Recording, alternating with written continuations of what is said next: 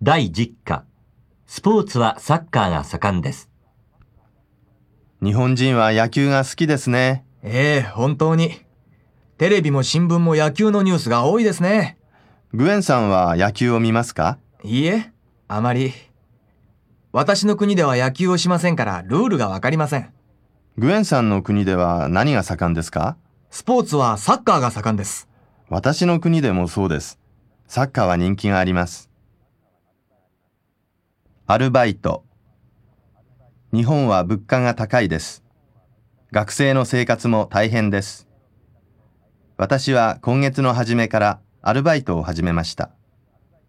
まだ日本語がよくわかりませんから、簡単な仕事しかできません。